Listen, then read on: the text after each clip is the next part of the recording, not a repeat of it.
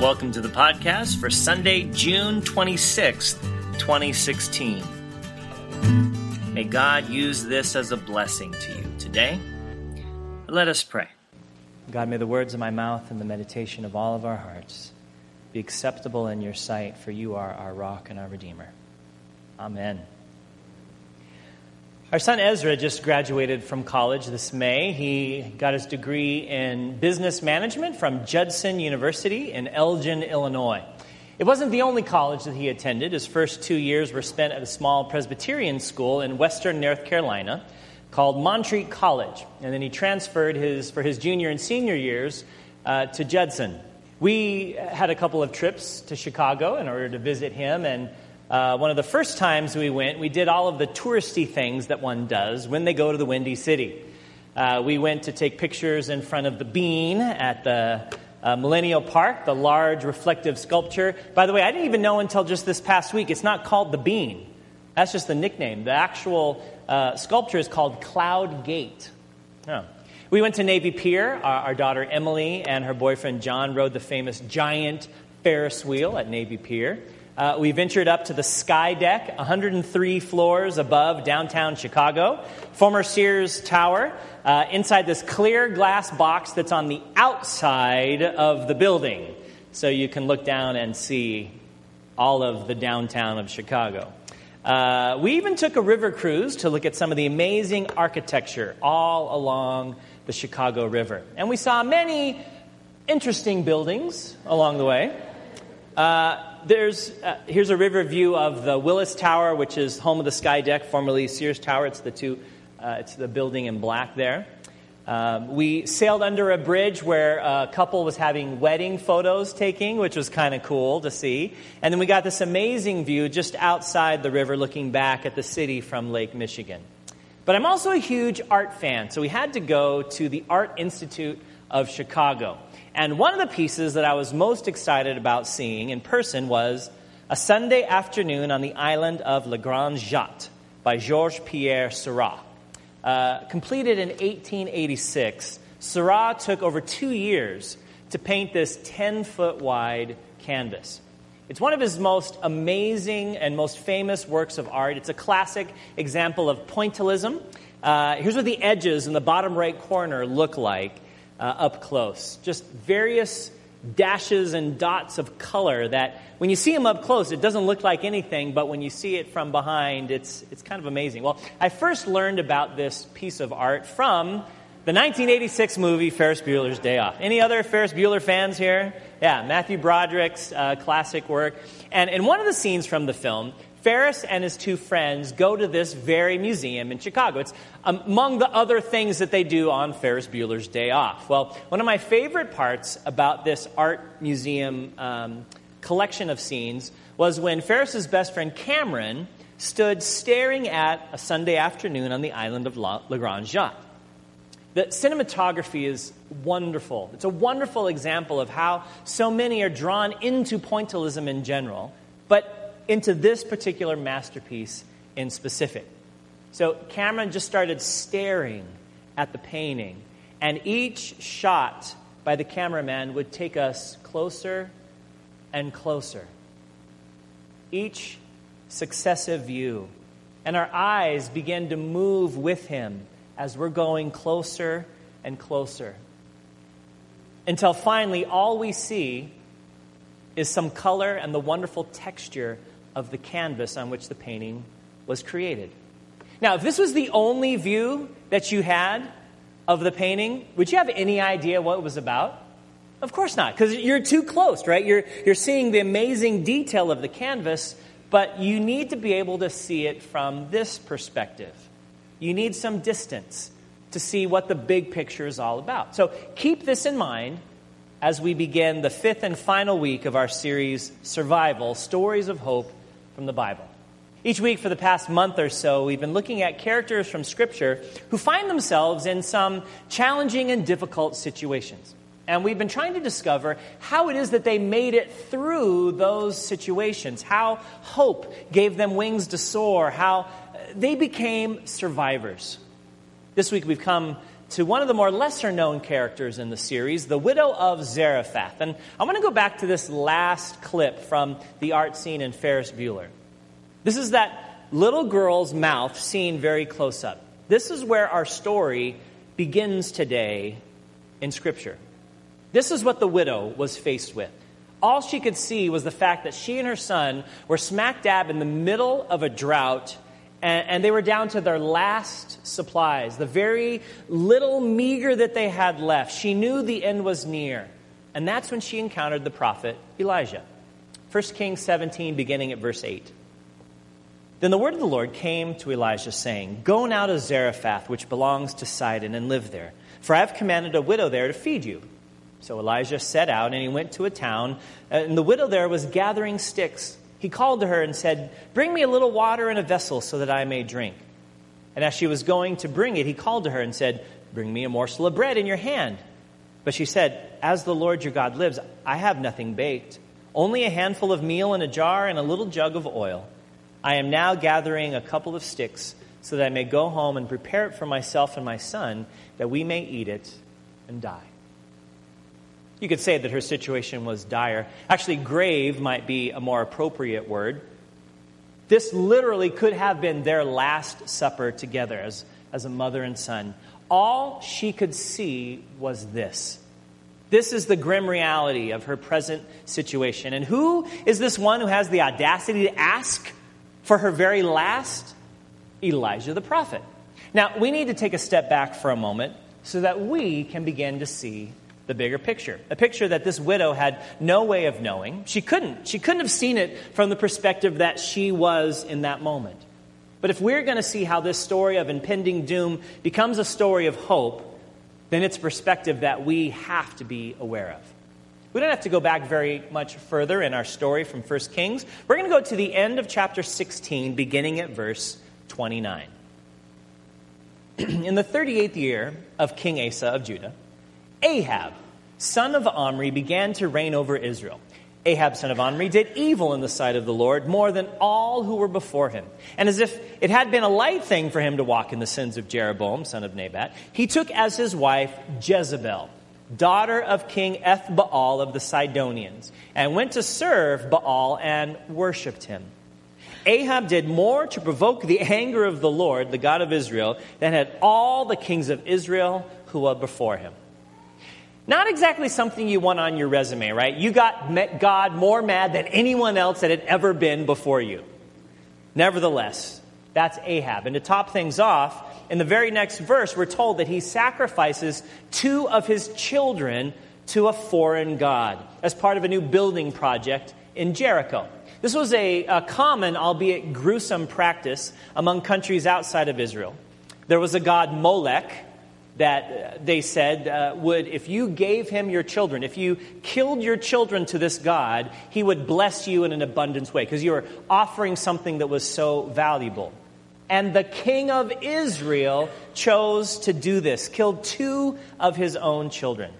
Terrible when the people of Israel first asked their pastor Samuel for a king, right? It was just God, their king. And they, they said, We wanted to be a king like everyone else. We want to have a king in flesh and blood that we can see and that can lead us into battle. And, and Samuel said, Be careful what you wish for.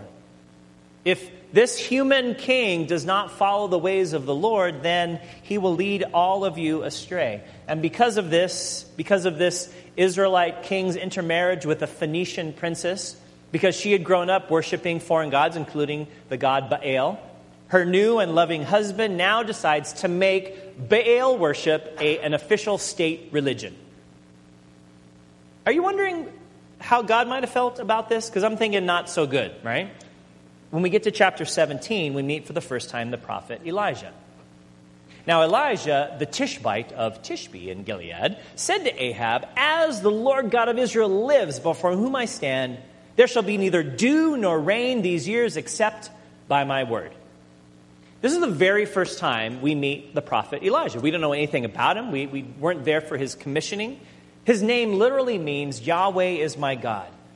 And he's about to set the tone for the larger theme that's taking place Yahweh versus Baal. Baal was the Phoenician storm god. He was the bringer of rain, the god of fertility and harvest. So, for this upstart prophet to waltz up to the king of Israel and challenge his newly embraced deity, well, that got a lot of people's attention. Who had more power, the Lord God Almighty or the storm god Baal? And we're about to find out because Elijah has predicted a drought. Now, we here in Southern California know a little bit about droughts, right? We've, we're in the middle of one right now. It's part of our current reality. We have to conserve and save water and curtail some of the activities that we may had done in the past when water was more abundant. But in biblical times, drought wasn't just seen as some kind of natural phenomenon. It was understood in the ancient world as a divine curse. Divine curse. That God was doing it or the gods were doing it on purpose. And when, uh, when, when Elijah challenges Ahab, he's also challenging his role because the king was seen as the main provider of fertility. Rain in the ancient world was the responsibility of the king. Kind of like how today the economy is kind of the responsibility of the president. Right? Whenever the economy is good, oh, it's the president and his policies are so good. When the economy is bad, oh, it's the president leading us down this road, right? Good or bad, the economy is the responsibility of the president. Well, in the ancient days, annual rainfall was the responsibility of the king, for good or for ill. So I guess this king felt like he needed a little extra mojo, wanted to make sure that he had more than enough rain for his people. So he goes over, we might say, to the dark side and signs up with the god Baal, the storm god, the fertility god. Verse 2. The word of the Lord came to Elijah, saying, Go from here and turn eastward and hide yourself by the Wadi Cherith, which is east of the Jordan. You shall drink from the wadi, and I have commanded the ravens to feed you there. So Elijah went and did according to the word of the Lord. The ravens brought him bread and meat in the morning, and bread and meat in the evening, and he drank from the wadi. But after a while, the wadi dried up, because there was no rain in the land. Now, we don't know whether or not God told Elijah to proclaim a drought, or if Elijah just got so fed up with what the king was doing uh, with the foreign god Baal that he decided to call for a divine, a divine drought. Either way, it happened just as Elijah said. The drought came and it hit the people hard. And then God provides, has creation provide for Elijah.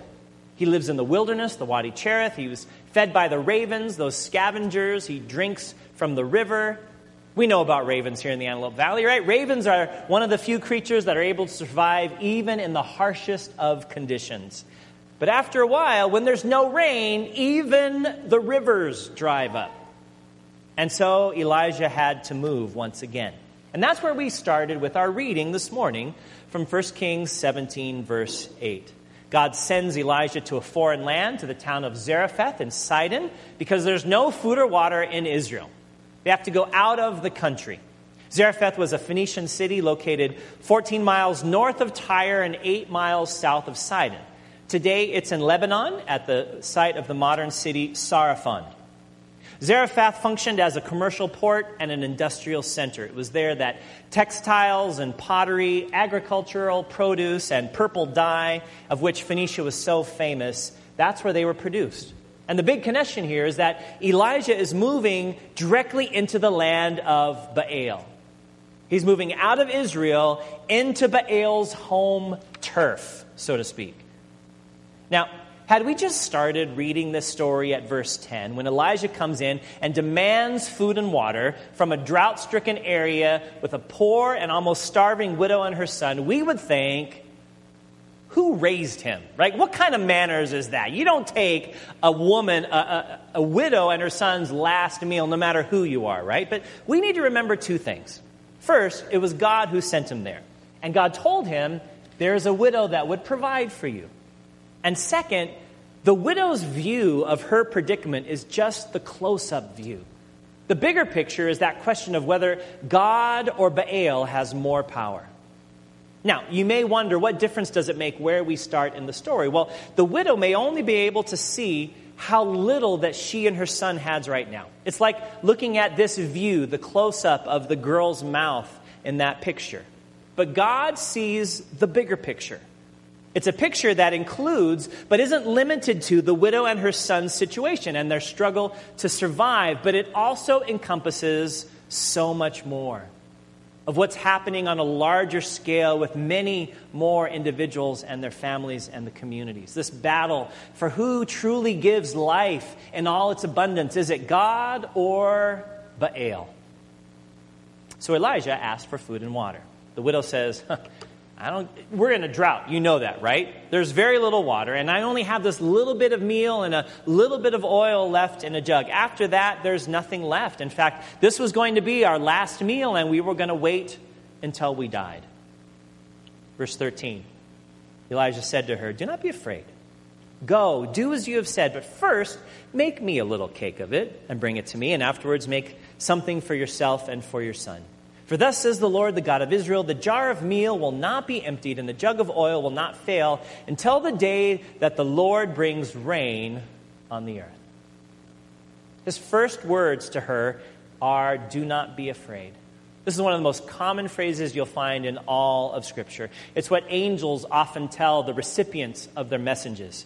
It's what Jesus often tells his disciples. It's what God tells those whom he has called in the Old and the New Testament. It's what the prophets tell those who are in need. Do not be afraid. Why? Because God is real and God is alive and God cares about you and about those in need. So, Elijah tells the widow at Zarephath that God will provide for them. That, that handful of meal, that little bit of oil, it will be enough. It'll be enough. And I think this is a message not just for her, but for us today as well. God can take our little and God can make it enough. It's a puzzling lesson for us to learn because in a world of haves and have nots, we often know what enough is, and usually it's not what we have. Not quite. We don't quite have enough. Just a little bit more would be enough, right? But God measures quantities different than we do. And our little in the hands of the Almighty God can be enough. Verse 15 She went and did as Elijah said, so that she, as well as he and her household, ate for many days. The jar of meal was not emptied, neither did the jug of oil fail, according to the word of the Lord that he spoke by Elijah. The storm god Baal, he couldn't stop the drought from coming. But Yahweh, the one true God, provided sustenance for this foreign woman and her household. And she trusted the Lord despite not being able to see the bigger picture. Now, there's one more part of this story that we have to touch on before we finish. Uh, verse 17. After this, the son of the woman, the mistress of the house, became ill. His illness was so severe that there was no breath left in him. Now, in biblical times, a woman only had security if she was connected to a man, if she was married, or if her husband had died, if she had a son who then could provide for her. Without both, women were extremely vulnerable. And, and in fact, that's why so many uh, passages in the Old Testament, Jesus is talking about caring for the orphans and the widows, for those women that had no one to provide for them.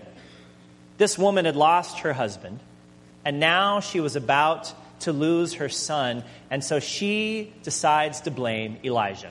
Verse 18. She then said to Elijah, What have you against me, O man of God? You have come to me to bring my sin to remembrance and cause the death of my son. So, just as drought was considered in ancient times to be a divine curse, the death of someone was also seen as God's judgment. And this widow believes that Elijah, having him stay at her house, well, God suddenly remembered, oh, yeah, there's this one woman. Maybe I'll do something to her as well. So thanks a lot, she says to Elijah. As if he had never come there, God wouldn't have remembered her or known about her at all, and she could have just gone on with her life the way it was. But if there's something that we know about the story, it's that she only has a limited view, right? She can only see this amount, and there is a bigger picture. So Elijah takes the child, he prays to the Lord, he cries out for life to return to the boy, and then we get to verse 22. The Lord listened to the voice of Elijah. The life of the child came into him again, and he revived. And Elijah took the child and brought him down from the upper chamber into the house and gave him to his mother. Then Elijah said, See, your son is alive. So the woman said to Elijah, Now I know that you are a man of God and that the word of the Lord in your mouth is true. So God hears the cries of Elijah, God restores the boy to life, and this Phoenician widow, this foreign woman, becomes a believer of the God of Israel. Now, again, if we're looking only at just the miracle of this boy who was either dead or close to, de- to death coming back to life, then we're also missing the bigger picture. The bigger picture, beyond the meal and the oil, the food in a drought, beyond bringing this boy back to life, is that God is God, and God can be trusted. Who sends rain and gives food and raises the dead? Not Baal, that's for sure. Who takes our little and makes it much? Not Baal. Who is the one who is alive and active in the world around us? Not Baal. It's Yahweh, the God of Israel, the God who transcends boundaries and brings compassion and power even to a foreign widow. That is the bigger picture. Now, initially, I wanted to finish this series on stories of hope with this particular woman. That she reminds us, or speaking for myself, she reminds me that I don't have to have it all together all the time. Part of being human is knowing that there are many times in our lives when things don't go according to plan. Like we think we know where things are going in our life, and then suddenly something changes and everything is messed up. Anybody been there before? Yeah, and if your hand's not raised, it's coming soon, okay? That's just part of life times when it feels like everything is just going wrong and we get overwhelmed and we can't see the big picture. It's all we can do to just get up in the morning and keep taking one step ahead of, it, of each other. And we see the little bit that we've got left and we know that there's no possible way it's going to be enough. Just a little bit of money or health or relationship or whatever it may be, the little bit that each of us has right now. See, the story of the widow of Zarephath is important because sometimes this is all we see. This is the only view that we have. We can't see the bigger picture. We have no clue how life is going to work itself out. And sometimes we begin to give in to that and be overcome with fear. And that's a scary place to be. But the good news, friends, is that we don't have to be able to see the big picture because God sees the big picture. God knows what we're going through. God sees our heart. God hears our cries. God knows those intimate times of desperation or even those seasons where we just feel sort of lost. The story of the widow of Zarephath is a story that says when all seems lost, there is still hope. The too little that we think we have, when we turn it over to God, becomes enough to see us through. When we're down to the last bits of oil and meal, when we think that we're about to lose it all, it actually can be enough. That little that we have if we turn it over to God. God can provide for every situation. Personally, I've been thinking a lot about our property this past week. And as I've been wrestling with this story and letting it sort of marinate in my soul, and we have this property on 25th Street in Rancho Vista, and eight years ago, when we really got started on the building campaign, uh, we thought we would be a lot farther than we are today on this new building, right? Especially since we haven't built anything in the new building, we just have the property. It's great, 14 and a half or so acres, but we haven't built it. We're just paying off the, the, the mortgage on the property. We went through a few months this past fall where the extra mile donations that people had been giving didn't meet uh, the mortgage payments. And it may look and feel like we just, we only have a very little bit. And yet, I believe that God can make it enough. I don't know where that journey is going to go. I don't know when. I don't know how, what it's going to look like, but I believe that God will guide us if we trust God to take our little and make it enough. My brothers and sisters in Christ, don't let this be all that you see. Whether it's in your own life, in the life of this church or the life of our country. This may be your current reality, but just know it's not the bigger picture. Let God handle the bigger picture. Trust in God's grace and provision. Turn your worries, your fears, and your cares over to the Lord, and you just might be amazed at what God can do. Thanks be to God for this witness of this woman, this powerful story, and the life He has called each of us to live together. Amen.